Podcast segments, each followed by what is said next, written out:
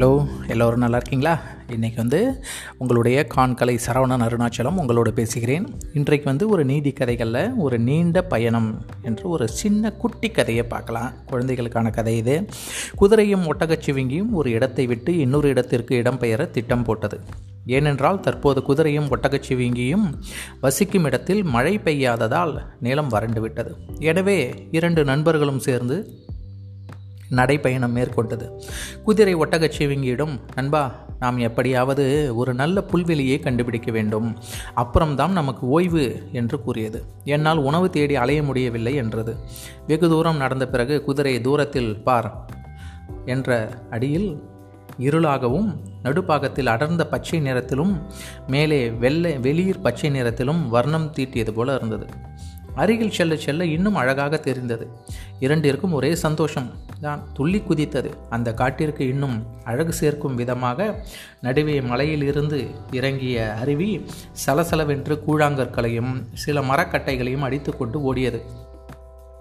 பார்க்கவே கண்களுக்கு அழகாகவும் குளிர்ச்சியாகவும் தெரிந்தது. குதிரை ஒட்டகச் சிவிங்கியிடம் நண்பா இனிமேல் சாப்பாட்டிற்கு நமக்கு பிரச்சனையே இல்லை.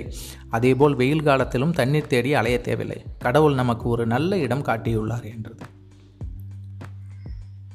அதன் பிறகு ஒரு நிமிடம் கூட வீணடிக்காமல் இருந்த பசியில் இரண்டும் வயிறு முட்டை சாப்பிட்டு முடித்தன. அதன் பின் அருகில் ஓடிய நதியில் தண்ணீர் பருகின.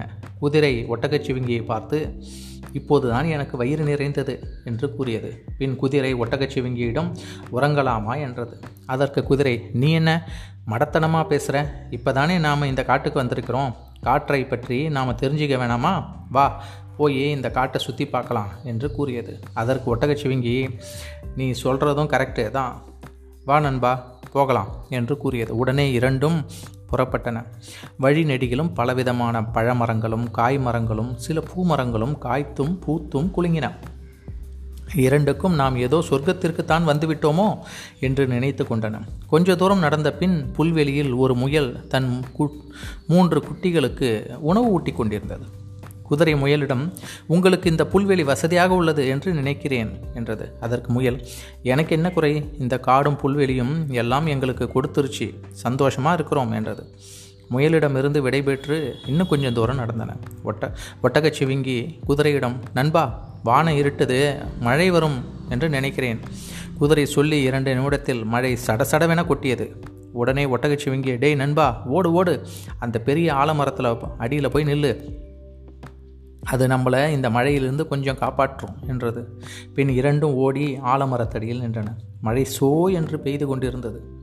இரண்டும் ஏதோ பேசிக்கொண்டே ஆலமரத்தடியில் நின்று கொண்டிருந்தன. உடனே கீச் என்ற குரலில் டெய் வாய மூடுங்கடா மட பசங்களா என் குழந்தைங்க மூழ்கிக்க போகுது என்றது. இரண்டும் எங்கே எங்கே இருந்துடா அந்த குரல் வருது? என்று சற்று முற்றும் பார்த்தன. ஒட்டகச்சிவிங்கி டே நண்பா அந்த பொந்தை பாரு அங்கேருந்து தான் அந்த சத்தம் வருது என்றது. உடனே அந்த பொந்திலிருந்து ஒரு பச்சை கிளி எட்டி பார்த்தது. குதிரை பார்க்க தம்மா தூண்டு இருந்துட்டு எங்கள் கிட்டேயே வாய் அடிக்கிறியா? என்று கேட்டது. அதற்கு கிளி நீ எவ்வளோ பெருசாக இருந்தால் எனக்கு என்ன? என் குழந்தைங்க மூழ்கிக்கிட்டா நீயா வந்து சமாதானப்படுத்துவ? என்றது. அதற்கு ஒட்டகச்சிவிங்கி அது சரிதான் நாங்கள் அமைதியாக பேசுகிறோம் என்று சிரித்து கொண்டே கூறியது. பச்சை கிளியும் அவர்களிடம் கனிவாக பேச ஆரம்பித்தது. என்னை மன்னித்து விடு நண்பா நான் ஏதோ கோபத்தில் உங்ககிட்ட கொஞ்சம் கோபமாக பேசிட்டேன் என்றது. அதற்கு குதிரையும் விடு நண்பா என்று கூறியது. பச்சை கிளி அவர்களிடம் நீங்கள் என்ன இந்த காட்டுக்கு புதுசா? என்று கேட்டது. ஆமாம் என்று கூறியது. பச்சைக்குழி அவர்களிடம் இரண்டும் தலையாட்டின. அதன் பிறகு பச்சைக்கிளியிடம் இந்த காட்டை பற்றி எங்களுக்கு கொஞ்சம் சொல்லேன் என்று கேட்டது. அதற்கு பச்சைக்கிளி நாங்கள் பல நூற்றாண்டுகளாக இங்கே தான் இருக்கிறோம்னு எங்கள் பாட்டி எனக்கு சொல்லியிருக்காங்க. அந்த அளவுக்கு இந்த காடு எல்லாருக்கும் வேண்டியதை அள்ளி கொடுக்கும். இந்த இடத்துல காய் கனி விதை என எதுக்கும் எங்களுக்கு பிரச்சனை இல்லை. ரொம்ப சந்தோஷமாக நாங்கள் இங்கே இருக்கோம் என்று கூறியது. உடனே மரத்தின் ஆங்காங்கே இருந்த பொந்திலிருந்து ஒரு ஐம்பது பச்சை கிளிகள் எட்டி பார்த்து ஆமாம் ஆமாம் நாங்கள் ரொம்ப சந்தோஷமாக இருக்கோம் என்று கூச்சலிட்டு பறந்தன.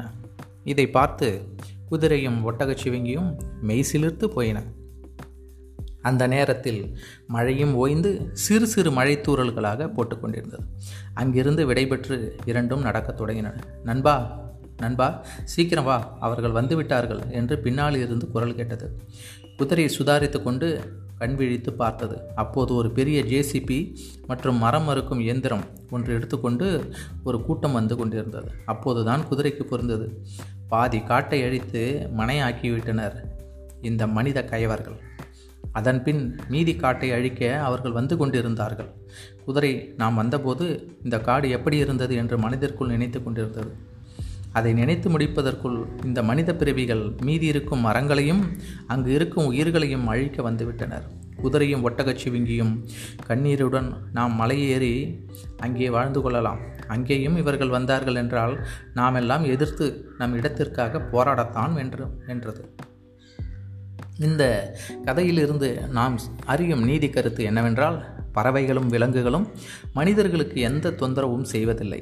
நாம் அவற்றின் இடத்தை கைப்பற்றாமல் இருக்கும் வரையில் இந்த பூமி நமக்கு மட்டும் சொந்தமில்லை அனைத்து ஜீவராசிகளுக்கும் தான் சொந்தம். நன்றி.